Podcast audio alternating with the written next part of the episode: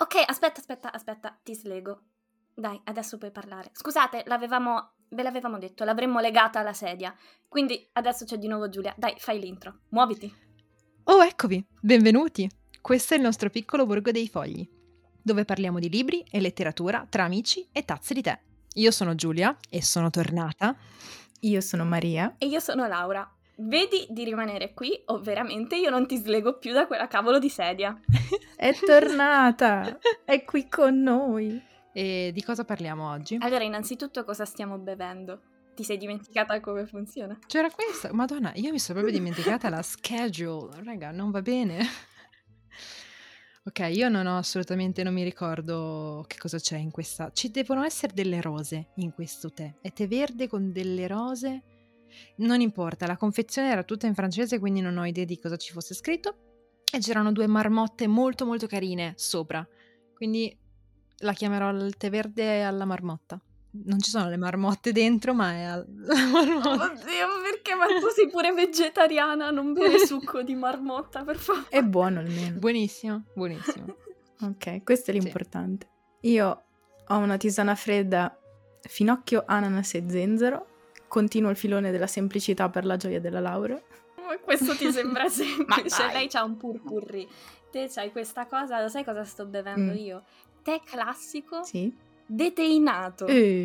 Proprio la cosa più basic, resa ancora più basic. Io sono contenta che abbiamo dato una, un, so, un cambio alla tisana a rabarbaro perché ormai non ne potevo più. Guarda che quella ho smesso di berla da un sacco di tempo e che non c'eri, non lo sai. Vabbè, se, se, è stata legata, poverina, come poteva saperlo?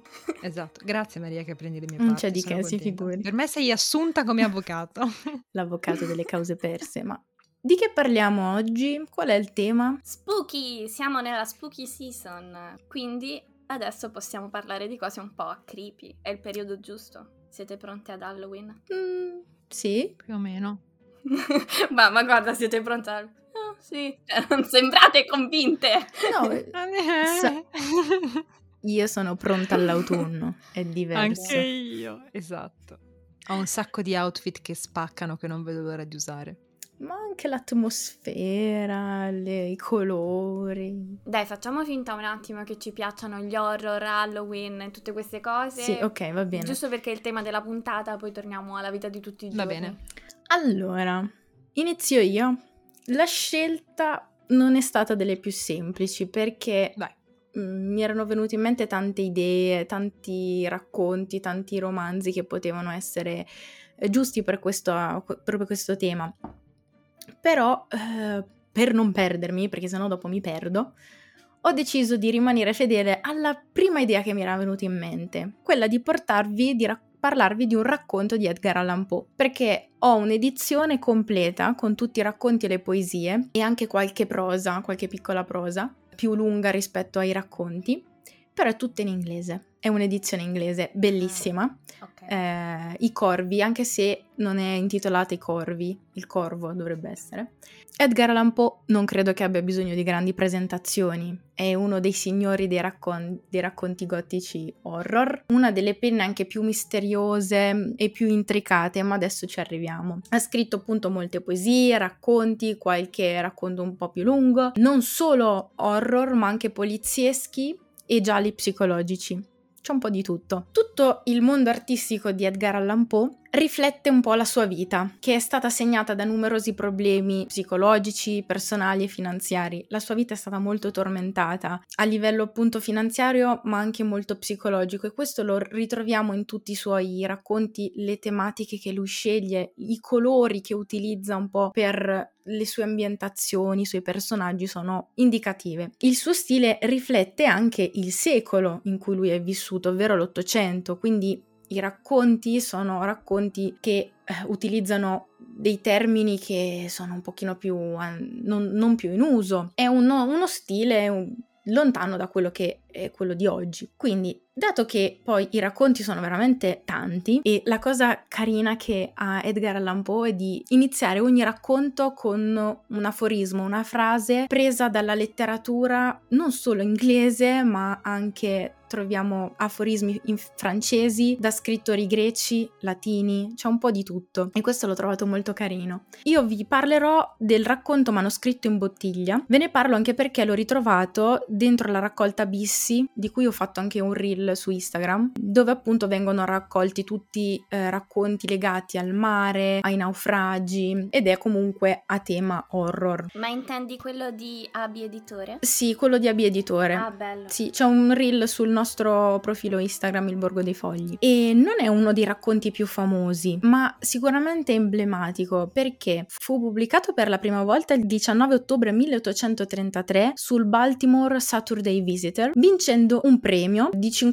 dollari indetto dallo stesso periodico. Con questo racconto che è uno dei primi che diciamo ha un po' più di successo, inizia un po' a lavorare in, quest- in, questo, in questa raccolta di, del Saturday ba- Baltimore Visitor. Verrà poi licenziato perché aveva problemi legati all'alcol, come vi ho detto, era molto problematico e tormentato, però è indicativo perché secondo me ci fa capire da dove, da dove è partito Edgar Allan Poe e secondo me sempre racchiude questo racconto delle tematiche che ricorrono e delle ambientazioni, del modo di scrivere che poi ritroveremo anche negli altri racconti che seguono questo. Il racconto è scritto in prima persona, il punto di vista è interno, cioè noi vediamo, sentiamo e conosciamo solo quello che il protagonista vede, sente e sa. Non ci viene dato un nome, non sappiamo come si chiama questo, questa persona, sappiamo che è un uomo e tutta la storia si concentra in un viaggio nel mare. Il cardine è mare-nave. Già nella primissima parte dove il protagonista fa una sorta di introduzione e anche un avvertimento, si può riscontrare un tema caro a Poe che è quello della pazzia, della follia. Lui dice quello che vi sto per raccontare è qualcosa che mi è accaduto, sebbene io sia una persona molto pragmatica, molto incentrata sulla scienza, i fatti concreti, non prendetemi per pazzo, è quello che è successo. Così inizia il racconto di questa straordinaria avventura che appunto si sviluppa in mare e tutto ciò che accadrà al narratore è avvolto nel mistero, da un velo di angoscia. Se, in... se vi capita di leggere questo racconto, più si va avanti nel racconto e più aumenta questa sensazione di pesantezza anche. Non c'è nulla di troppo esplicito, non c'è niente che accade di così esorbitante. Sono tutte avventure, faccende legate anche alla natura natura, al mare, ai pericoli che il mare ti può offrire. Però eh, diciamo che l'ombra dell'horror rimane sempre. È straordinario anche come Poe riesca a suscitare certe sensazioni senza mai ricorrere all'uso di tipici immaginari horror e senza mai essere appunto troppo esplicito, è una cosa che mi ha, mi ha, fatto un po' rimanere perché non me l'aspettavo. E se nella prima parte del racconto la vicenda sembra più ordinaria, nella seconda parte troviamo una concatenazione e una concentrazione maggiore di sistemi e immaginari più vicini all'horror. Vi lascio solamente leggendo un piccolo passo che spero vi possa un po' incuriosire. Un sentimento che non saprei definire si impossessò della mia anima, una sensazione che non ammette analisi, per la quale le lezioni dei tempi passati sono inadeguate e per la quale temo che il futuro stesso non mi offra alcuna chiave di lettura. Per una mente impostata come la mia, quest'ultima considerazione è un male. Non sarò mai, lo so bene, soddisfatto della natura delle mie idee. Eppure non è forse meraviglioso il fatto che queste idee siano indefinite, poiché traggono origine da fonti così assolutamente nuove? Una nuova percezione, una nuova entità si è aggiunta alla mia anima. E io direi che da Edgar Allan Poe è tutto. Che angoscia. Sì, è molto professional. Sembrava tipo la chiusura del telegiornale. sì, rumore di fogli sul bancone. Ok. Esatto, l'Ameri che chiude il libro e dice è per oggi.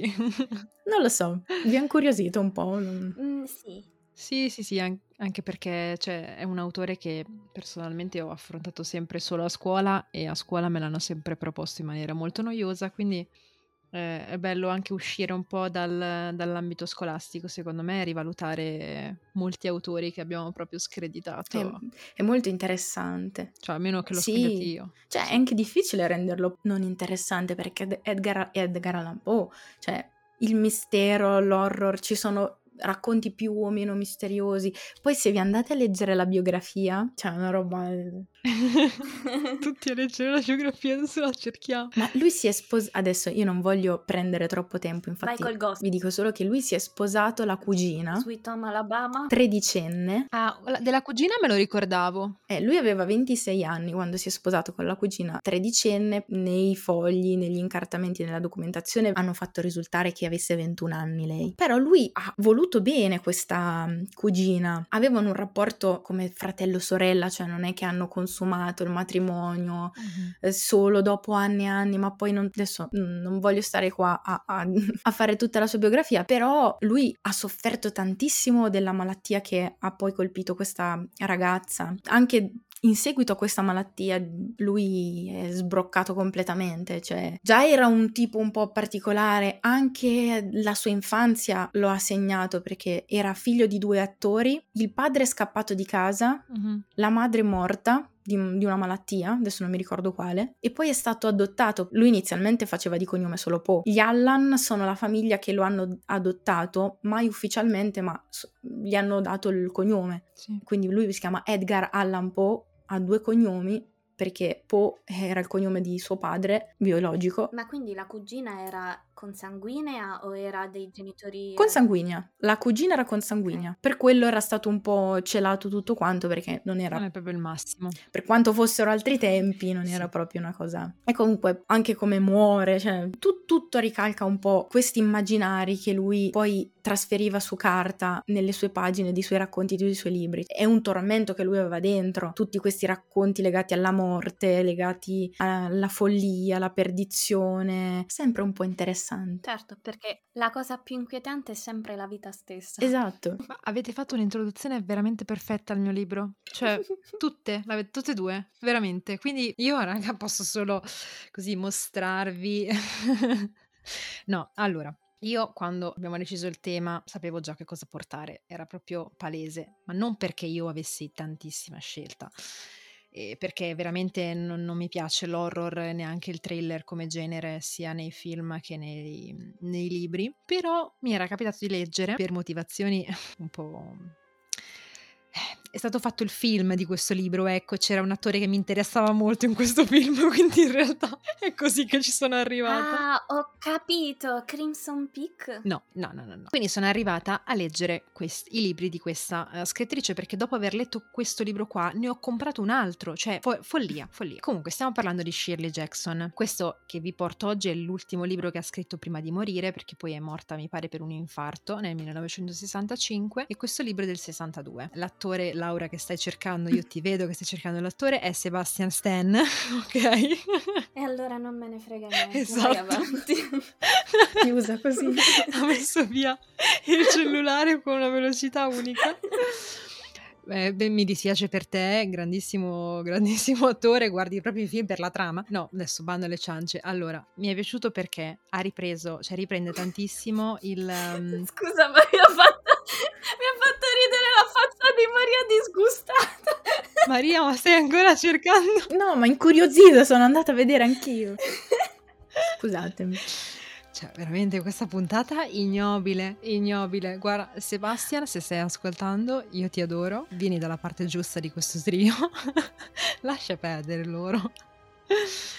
Comunque, la trama e il modo di scrittura della Jackson ricorda tantissimo quello che ha detto la Mary di Edgar Allan Poe. Questa, horror thriller che non, non, è proprio esplicito, ma è proprio scritto tra le righe. E poi anche il fatto proprio del, dell'ordinario, della quotidianità. E adesso mi spiego meglio. Allora, la trama di questo libro, che si chiama Abbiamo sempre vissuto nel castello, è sostanzialmente la vita di queste due sorelle, che sono Mary Catherine e Constance. Due sorelle che vivono una vita, diciamo, dentro questa casa, che curano in maniera maniacale, poi lavorano nell'orto, ci sono momenti di svaghi, pranzi, cene, insomma, e vivono con lo zio che è invalido, che sostanzialmente insomma non appare non tantissimo proprio per questa sua invalidità, tutto sembra molto molto tranquillo, proprio cioè quasi un, un racconto di, di, con immagini idilliache, fino a che diciamo viene fuori subito nei primi capitoli, giusto un dettaglio. In questa sala dove loro fanno questi pranzi molto molto piacevoli, solo sei anni prima l'intera famiglia, oltre alle due sorelle, è morta avvelenata durante proprio uno di questi pranzi. Infatti nelle poche volte in cui loro vanno in paese per comprare le cose che gli servono, nessuno vuole parlare con loro e tutti hanno molta paura di loro due perché oltre a essere magari particolari come persone, pensano tutti che siano loro le, le persone che hanno avvelenato il resto della famiglia. A un certo punto nella storia poi appare un cugino,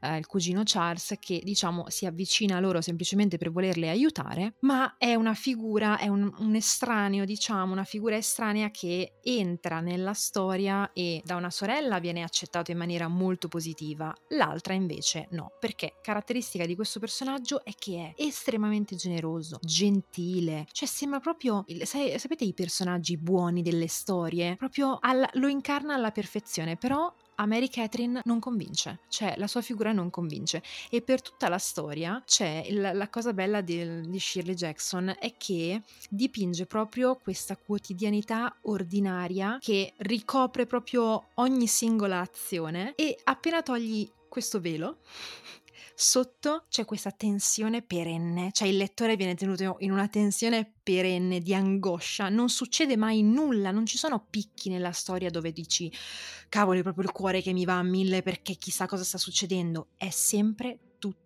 ordinario, cioè loro continuano a fare le loro cose, ma tu sei in questa tensione costante e a me sembrava di leggere, io non ricordo molto bene questo libro perché l'ho letto tanto tempo fa, quindi mi sono dovuta andare a riprendere la trama, ma la sensazione che ricordo è la paura che mano a mano saliva ogni volta che dovevo tornare a leggere il libro. Io lo finì, cioè mi sembrava di leggere un, ram- un romanzo piacevole, una storia molto tranquilla, però più andavo avanti più mi rendevo conto che avevo questa ansietta sempre leggera di proprio aprire fisicamente il libro.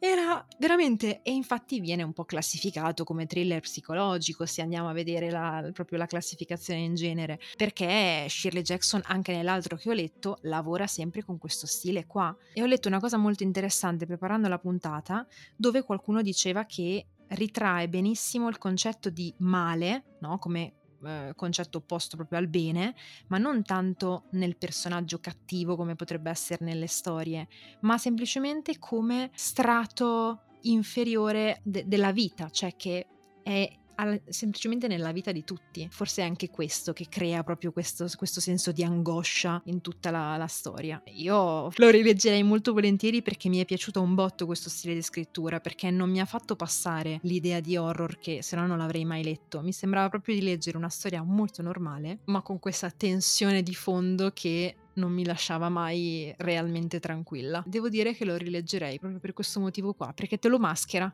Quindi finisci il libro, che non è neanche molto lungo, capisci di aver letto una storia molto inquietante, però effettivamente hai letto una storia molto normale. Sono un po' quella parte di horror, che è anche quella di Edgar Allan Poe per certi versi, che secondo me è anche più difficile da rendere, perché senza essere troppo espliciti o troppo splatter, troppo horror, però riesci comunque a trasmettere tramite le parole, tramite la scrittura, quella sensazione proprio di fiato sul, sul collo che c'hai qualcuno sì, sì, dietro che a te non ti ti rimane, cioè non c'è più respiro quasi, che stai lì con oddio, esatto. oddio, cosa sta per succedere. Infatti a me sta venendo un po' il panico, vi dispiace se vado veloce?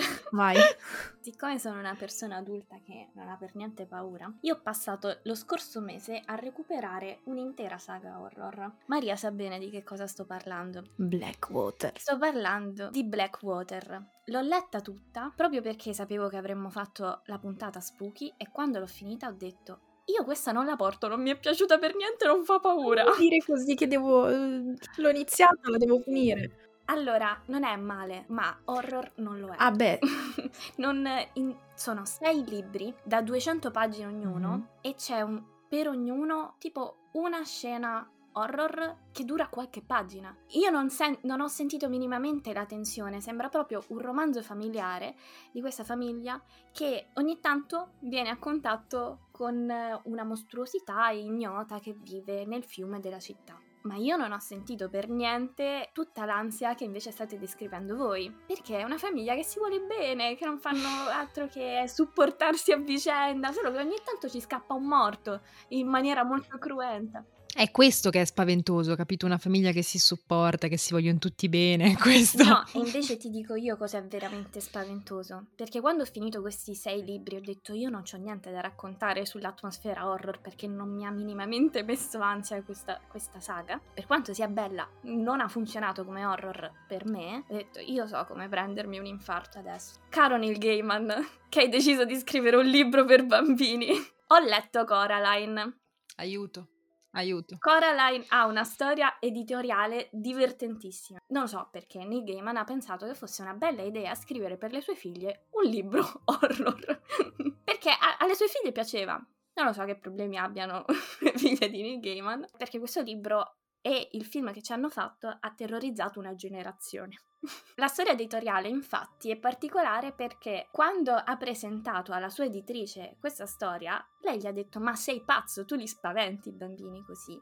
E lui le fa, fallo leggere a tua figlia, se è spaventoso lei te lo dirà, se, se è spaventoso per tua figlia lo sarà anche per gli altri bambini, quindi non lo pubblicare. L'editrice va dalla figlia, le legge il libro e la bambina dice no no mamma, non è per niente spaventoso, va benissimo. Anni dopo, la donna ormai adulta ammette a Neil Gaiman stesso mi stavo bip sotto, però ero così curiosa di sapere come andava a finire che ho mentito a mia mamma dicendo che non era spaventoso quel libro. Povera.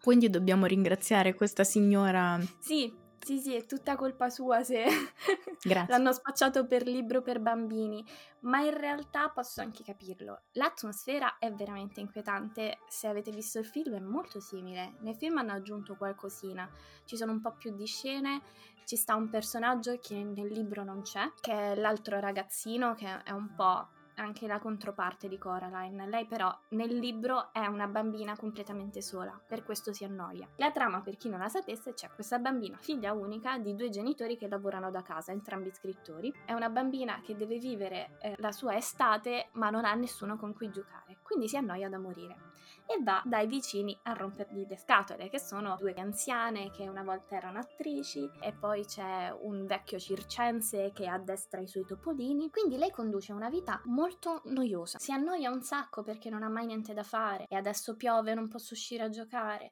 E ma ho già disegnato, ho già fatto il puzzle, mi annoio, papà gioca con me, mamma gioca con me. No, dai, vai a rompere le balle al vicino gli dicono letteralmente così, io c'ero rimasta un po' male, tipo, ma che gli dici a tua figlia per rompere le scatole a qualcun altro? E infatti a un certo punto, vedendo una porticina murata in casa sua, si chiede, ma come si fa a passare dall'altra parte di questo muro?